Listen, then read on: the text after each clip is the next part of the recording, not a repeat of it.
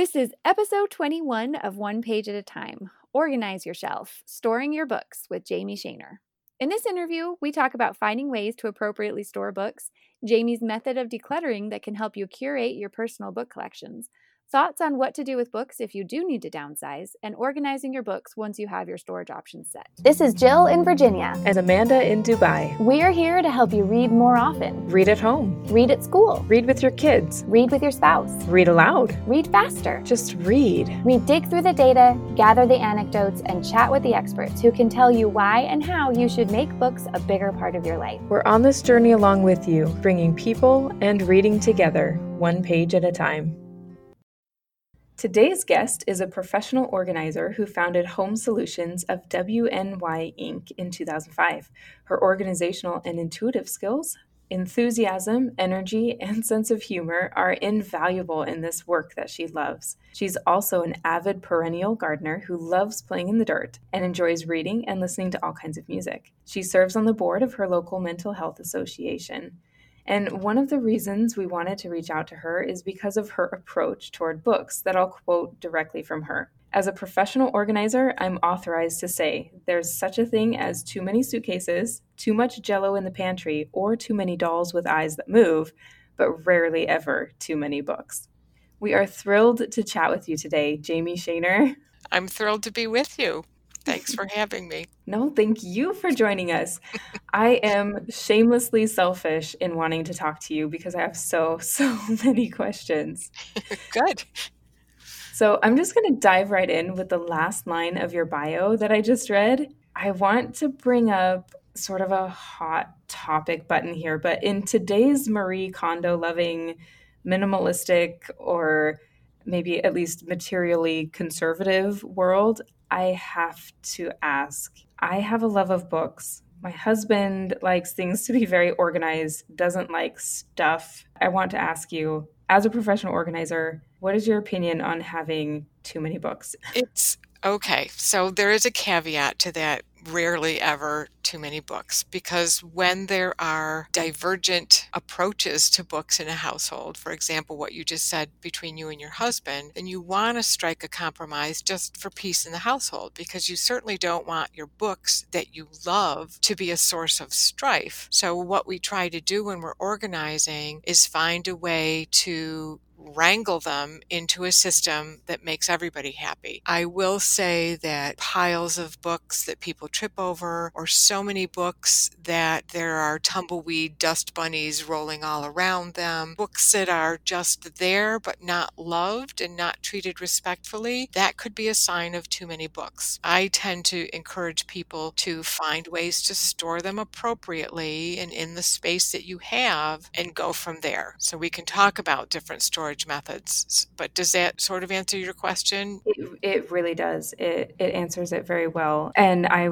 would love to go right into that types of storage. So I think of the traditional bookshelf. However, I also have baskets of books or little felt boxes, I guess, of some books for my kids. What are some of the types of storage that we can use for books? When people talk about I don't have enough room for my books. One of the things I look at is what sort of bookcases do they have. A lot of times people will choose a bookcase that's three feet wide and three feet tall. Well, width takes up floor space, but height I tell people go vertical. Always, always, always go vertical. So if you've got the floor space for a three foot wide bookcase, get one that's six feet tall or eight feet tall, however tall your ceilings are. Now you've just doubled your storage space. You can also use surfaces that are stationary things like the tops of file cabinets or the tops of dressers. You can use places strategically to gather little vignettes of books. You can use cubbies to sort and store books, especially those are handy for kids where you want them low to the ground. And I'll add a caveat if you're going to have tall bookcases, that aren't real solid, you want to secure them to the wall if you have little children because kids do tend to pull on things and you certainly don't want to have a child buried under your pile of books. Sorry, that's a little morbid, but you know what I'm talking about. So going vertical is a really good idea. In my house, I have bookcases and the only books that are allowed on the bookcase are books that have been read and books that are loved. Now, they're not all loved equally, but they're books that would be worthy of, yes, I will read this again, or yes, I'll refer to this in the future. Then I have a big basket, and that's called my reading runway. And that's where books live until they've been read. They don't earn a spot on my bookshelf until I've read them and know that I want to keep it. So I have baskets of books. I have one in, in the room where my wall of bookshelves is, and I have some books in my bedroom because they're really the very next ones. So I have my reading runway with probably a dozen ish books in it, and that's, you know, that sort of defines if I can go to a bookstore or if I can go to a used book sale. I have to look at how much space is in my reading runway. If I have books and I'm not reading them, then it's really not practical to go buy more. Ah, see, and that comes back to what I originally asked kind of the difference between my husband and I. If they're being used and if mm-hmm. they're being referred to and appreciated, then our spouse who maybe wants fewer books or wants things to be very clean is going to recognize that these are, they're not just fluff right. stuff laying around, but they're actually being utilized. And right. And I do think sometimes people, our lives change. So just through age or interests or work life, our our priorities change, our interests change. So somebody that has maybe 50 to 100 cookbooks but now lives in a senior community where their main meal is provided for them and I'm trying to downsize them appropriately. Sometimes we do have to make choices and decisions. So when there's too many books, literally for a space if somebody's downsizing or again with a disagreement among the house members, then I encourage people to choose a category. And really, sometimes you have to be ruthless and truthful in all right, do I really use all of these cookbooks? Am I really still interested in the Civil War history? Do I need all these gardening books, yada, yada, yada. So when I say there's never such a thing as too many books, it's because I am a book lover. So I'm going to confess right here and right now, I can't go to the library. I can't borrow books. When people say, Oh, I've just read this great book. Would you like to borrow it? I just can't. I need to own the books I read because if I want to earmark the pages or highlight something or love it for the rest of my life, it just can't be a borrowed book. But sometimes there's a temporary interest or a temporary thing that buying the book doesn't really make a lot of sense because you're just trying to learn how to do one thing for one purpose. So that's when a library book, a borrowed book from a friend, not owning it could come in handy. As you're describing this process of helping people to go through their collections, I'm imagining Marie Kondo, and I'm sorry to bring her up again, but with her philosophy, she's very strict with what comes in and out and uh, she's also a very public figure so that's that's why I'm bringing her up. There are likely to be some of our listeners who are familiar with her work. She has this process to remove items from the household. Do you have a process that you would recommend?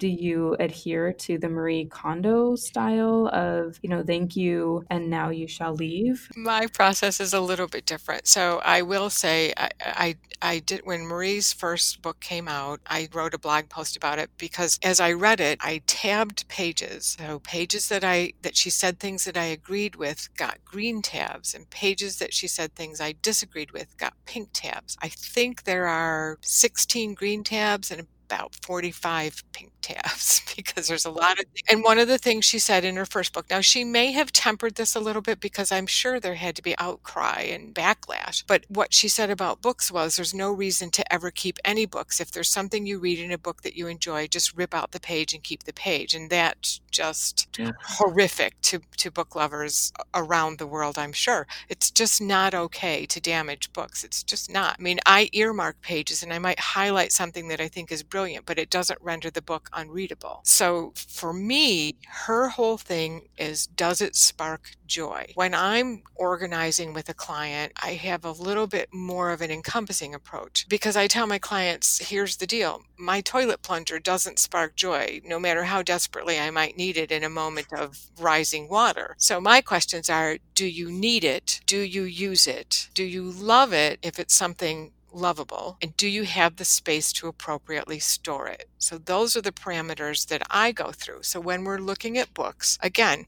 if books are organized, and we can talk about that when I finish this little bit if you want, then you should be able to take a category or take an author, or take a subject matter and ask yourself, do I need this? Is it a functional book? Is it something that teaches me something that I still need to be able to refer to? So many of us now, I mean, I look up at the top of my desk and I have a dictionary and I have a thesaurus and I have a grammarian book and a Scrabble thing. But really, when I want to look up another word for a word, I tend to go onto the computer. So the books above my desk are more decorative and making a statement that words are important to me, but I rarely stand up and reach for one of those books. So if I had to make space for four other books, I could let those go because I don't really need them. I just love them. So those are the parameters, if that again makes sense. I have a number of gardening books.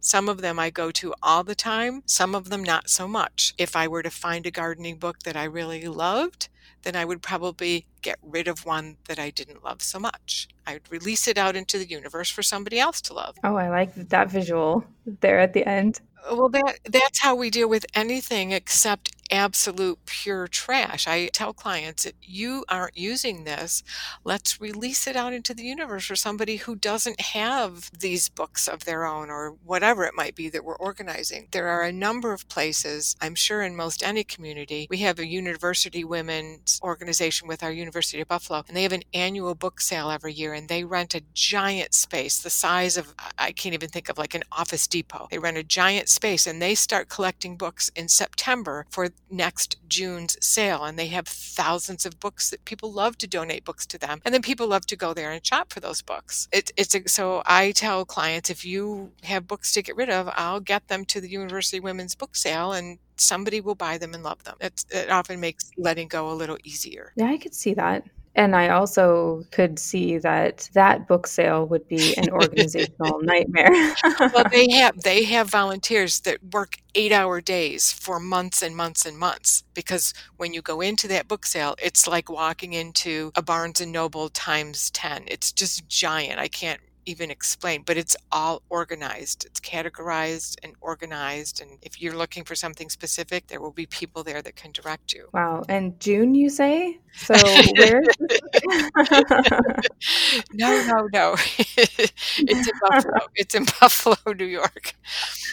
well, it might be worth the flight over. No, I do haul books back from the US over here. You mentioned a couple things that I kind of want to combine together. So, as you're talking about bookcases and going vertical, I think we can all imagine the benefits of that. And I just bought my first bookcase dedicated solely for books, and it is short. It's, you know, shoulder height. It does not reach the ceiling um, because I don't have one available. And as soon as it was there, I could see the benefit of having it reach to the ceiling. However, I do wonder as you are putting books in different places on perhaps, you know, I, I like the idea of having a little display of a book that means something to you, or, you know, as you have books in different places and possibly on these really tall shelves, mm-hmm. how would you you recommend organizing them so that you know what you have and you're able to find it? Okay,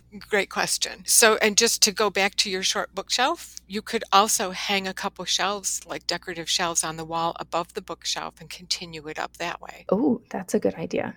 I do rent, so I'm not able to put holes in the wall, but that is a very good solution for those who are able to do it. I do not rent, and I think that that is absolutely brilliant. I have these short little bookshelves that I've had for years, and it's not in the budget to buy taller ones right now, but they bother me every time I look at them. And I think I could find wall shelves that are, are in the budget. So, right there, this interview there has been worth it. Hallelujah.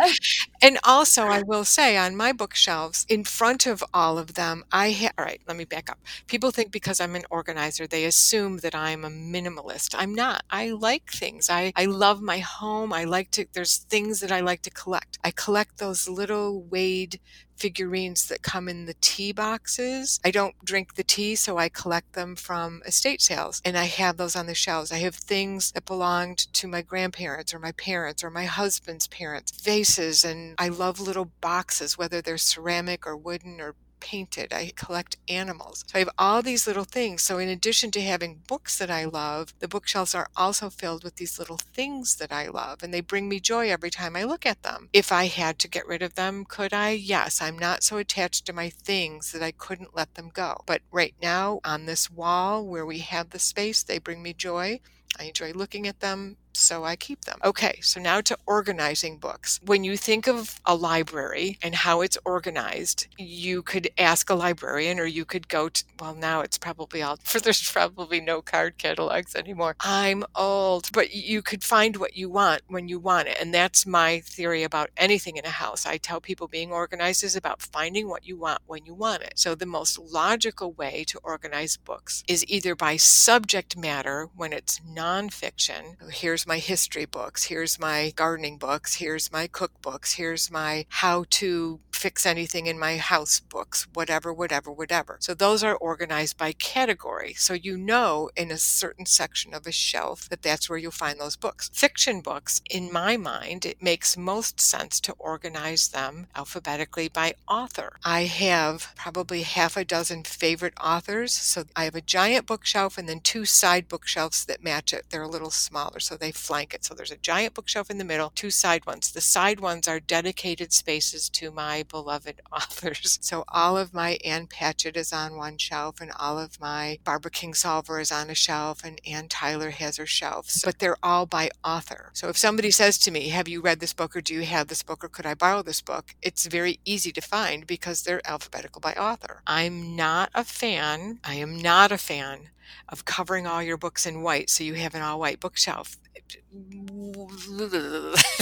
I, I can't even. I can't even because then really you might as well just cover cardboard. You're, if you're covering your books with white, unless you somehow have a, a key that tells you where each book is, I, I just don't get it. But I'm not an interior designer. I will say I've seen little vignettes where somebody's got a like a red and black room. So they choose their books that have red covers and and make a little thing. Okay, I, I can see that as long as you still know if you're looking for such and such a book by such and such an author, oh, I think it might be in the in the little red section because I pulled it out. Otherwise I think books should just look like books on a shelf that's my story and I'm sticking with it. So it kind of sounds like when your books have a purpose, then you should want to find them and or, and be able to find them. And if your books do not have a purpose, then people would have them there for aesthetics. Correct. So then, I mean, there are so many different ways that you can arrange books, you know, sideways, mm-hmm. vertical, by colors, you know, all of these different things that look really good on Pinterest. But it's sort of sounding like that is aesthetic only, and it is for making a statement. And it's not necessarily the best way if you have books that you're going to be using.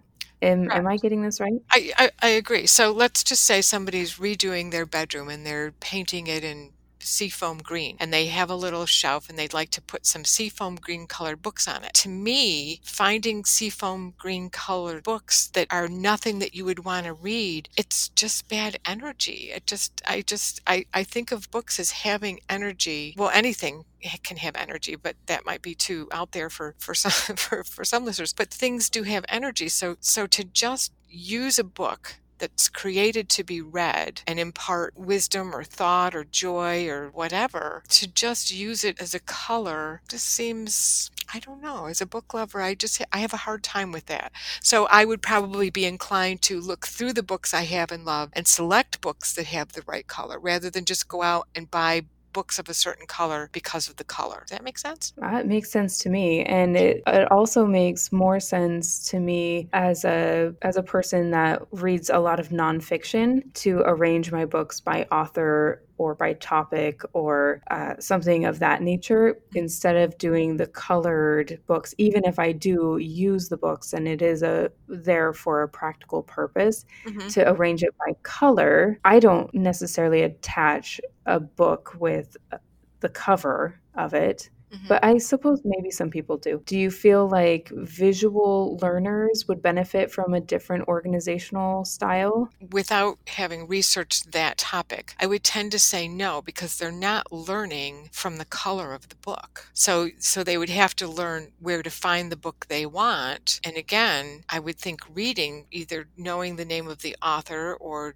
knowing where they keep all of their such and such books would be more informative and more helpful than having them arranged by color, even for children. And a lot of times, I mean, with kids' books, again, you want them age appropriate at a level that they can reach. So for little, little, little ones, the cardboard type books should be kept low where they can reach them and access them at will when they're old enough to reach and access by will. And then ones that you would want to be bedtime reading together would maybe be on a little bit higher of a shelf. But thinking of a child, and even just as, as they're learning to read, they wouldn't d- decide what book to pick by the color of the cover. They would either know because they've seen it or they would learn to read the words. That makes sense to me.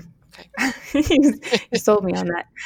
Um, so, talking about kids' books, as you organize your books and you have shelves, and we have young kids, both Jill and I have young kids right now. And as our shelves fill and as our children are able to access the books because we do prioritize that as well. They love to pull the books off of the shelves. Mm-hmm. So then you have books everywhere all the time. Do you have any recommendations for that? What would you recommend or what would you say to those of us struggling with this right now? You would sort of approach that based on your comfort level and the comfort level of those in your family as well as safety issues because books flat on a floor with toddlers stepping on a book slip and fall could could be a real thing. So while they're sitting on the floor with books scattered around them, here's the deal. Kids are trainable. So you teach them, okay, you got all these books out. Now it's time it's nap time, so we have to put the books away. You know, I think there was didn't Barney have a clean up song? clean up, or maybe it was Romper Room. Clean up, clean up, everybody clean up.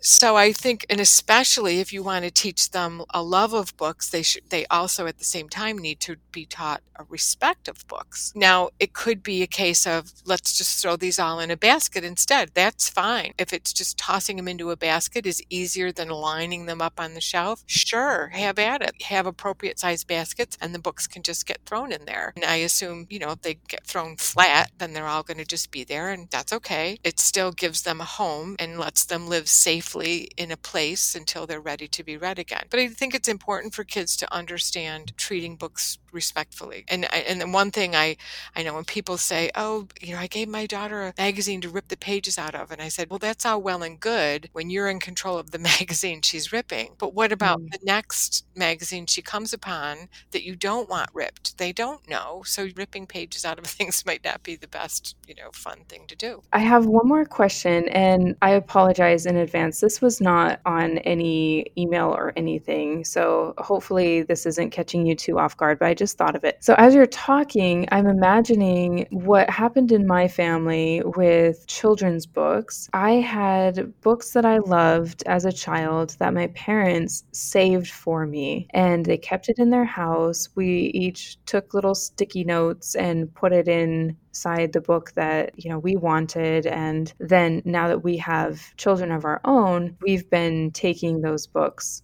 home with us. And so our children now can enjoy it. Do you have any recommendations for storing books throughout different phases of our lives. My parents were storing books for their grandchildren eventually, or when you're in college and you don't have the space in your dorm room to store books. Do you have any recommendations for what to do or not do with books over this sort of finite period of time for whatever reason you may have um, that you can't have those books? Yes, I do. I have two sons who are grown, and I have some of their favorite childhood books on the bookshelf in our living room because, again, they just bring me joy to see them and remember them. And Frog and Toad are friends, and The Giving Tree, and things like that that were, you know, just really special books to read when they were growing up. So, so there's this one shelf in our house where they're still out on display. The rest of the books are in a plastic tote in our attic so that someday if and when they want them, I still have them. I didn't save all of their book because they weren't all equally beloved. So some were passed on. But the ones that were really special, we still have. My recommendation is if you're going to store something, whether for, you know, the family home that your parents just keep it because they have the room. And I tell people that's all well and good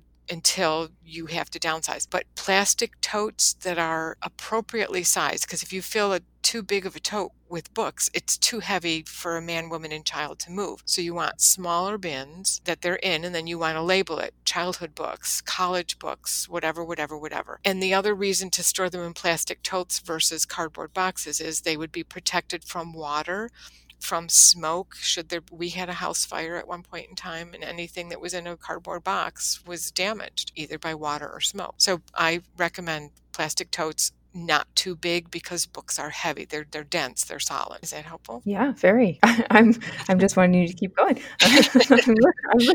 uh, no, that's really helpful, and it's nice to get permission to hold on to these things that we do love and that we feel very close to and connected with. And I do enjoy reading books that I had in my childhood with my children now. And I can't imagine feeling it's almost like ripping a part of your heart out if I were to imagine not having access to some of these books yeah. that are no longer in print or are really difficult to track down. I really appreciate hearing that. On the flip side of that, though, I will say, for example, my son, uh, all of his college books are in bins in our basement. Right now, I don't need that space for anything else, so I don't care that they're there. But I have to work with clients all the time who have attics full of things for their adult children who now have homes of their own and parent is downsizing. And that's where I have to give them permission to set a timer, whether it's a day, a week, a month, or a year. But you have to tell your adult children, we're moving, we're leaving, and you've got this amount of time to come and go through your things.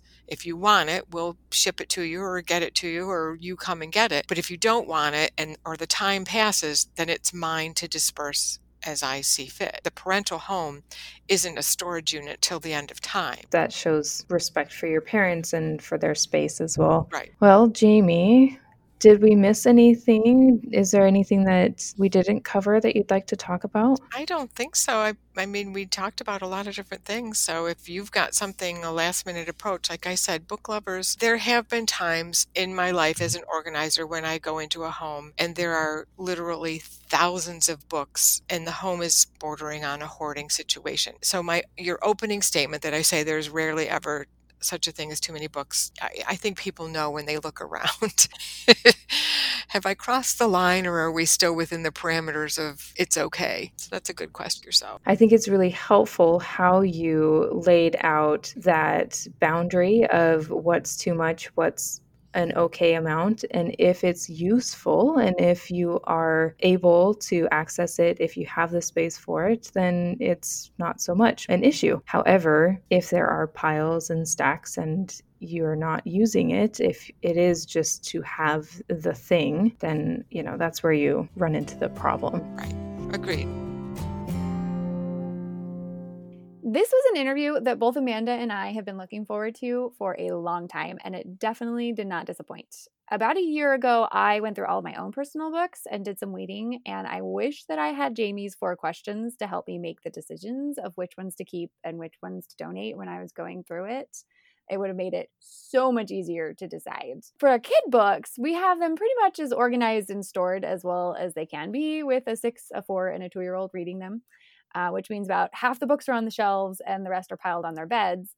But my own and my husband's books have been kind of neglected for quite a while. We moved into the house that we live in now about three and a half years ago, and I'm still using these three bookshelves that I've had since I was in grad school. And they're still in pretty good shape, which is why I haven't felt the need to replace them. But my house and my book collection has changed so much since I got them in grad school that they just don't really feel right anymore. And it's kind of been bugging me for a while now. So I really appreciated Jamie's thoughts on storing our books, especially her idea to hang shelves on the wall above short bookcases because all of my bookshelves are kind of short and it's probably not in my budget to get gorgeous ceiling height bookshelves right now. If that's your case, it's a fabulous idea.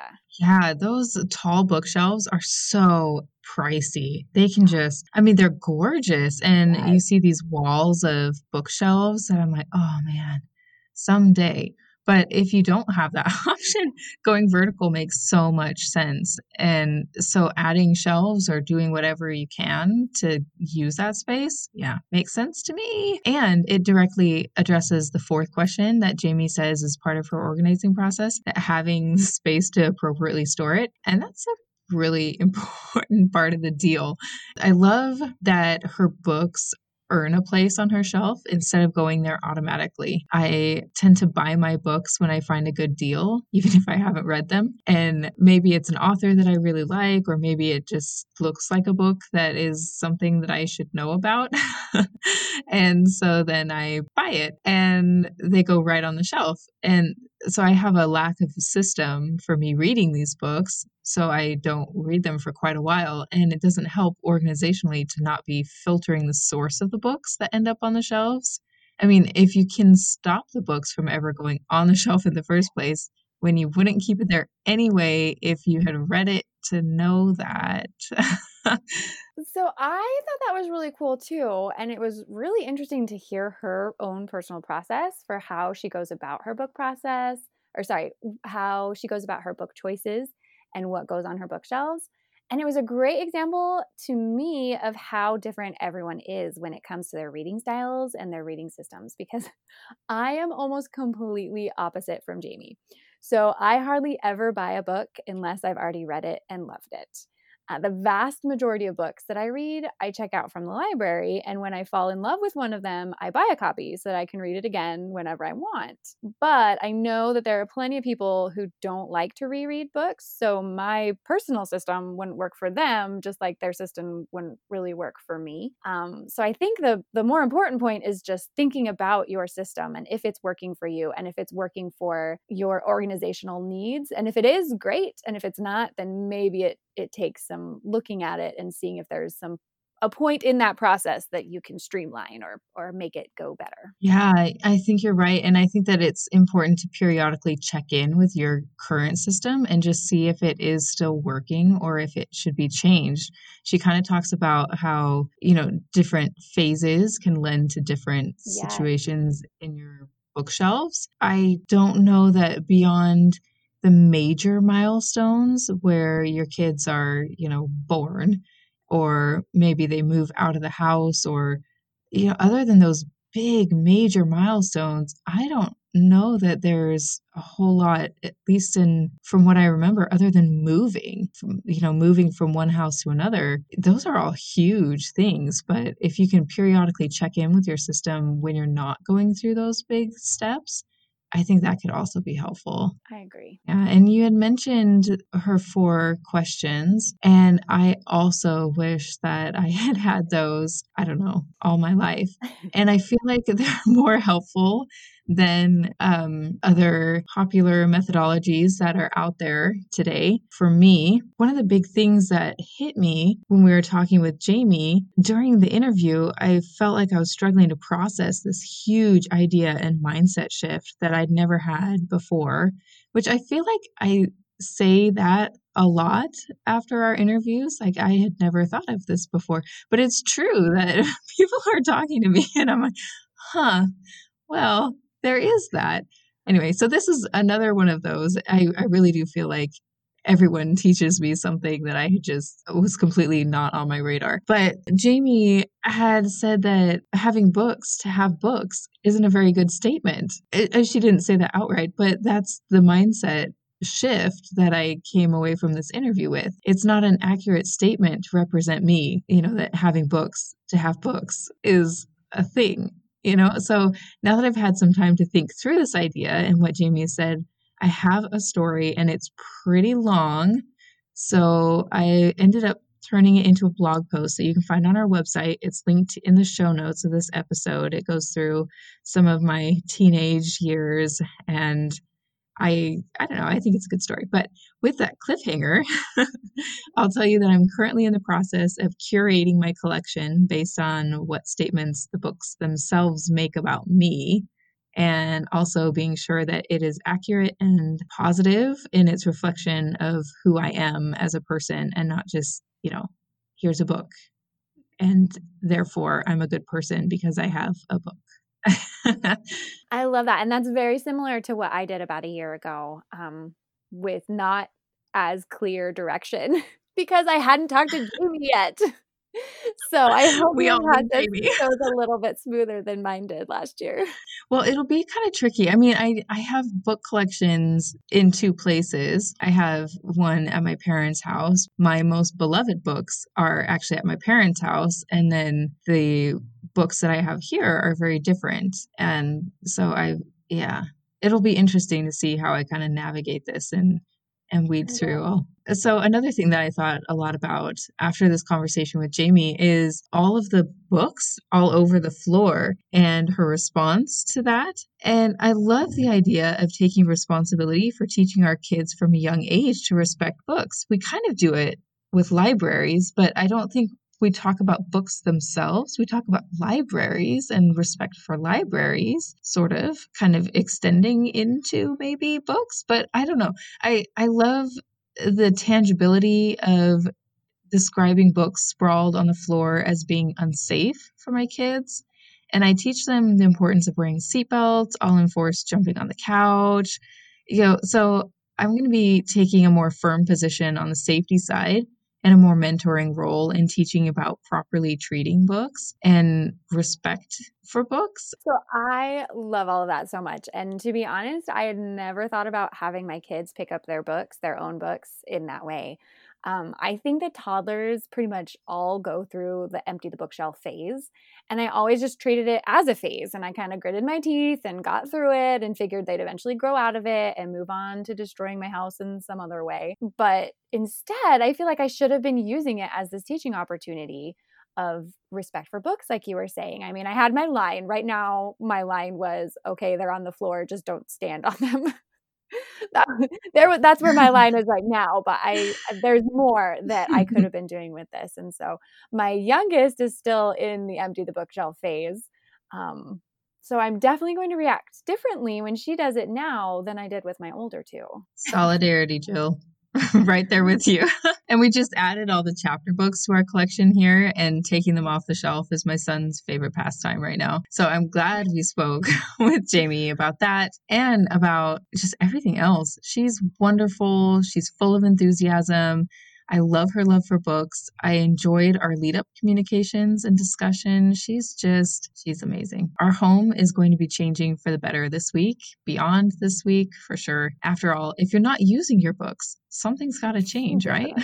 So, we have some ideas for upcoming episodes and website resources, and we would love your help. So, if you could shoot us a message, um, an email at one.page.podcast at gmail.com, and one is spelled out O N E. Or on Instagram, our handle is at one, once again, spelled out O N E underscore page underscore podcast. So if you could hit us up with your favorite places to find bargain book buys, that would be fantastic. Also, if there is another kind of bookish podcast, Instagram, or other social media account, or a website that you reference often for book recommendations, we would love to hear those as well.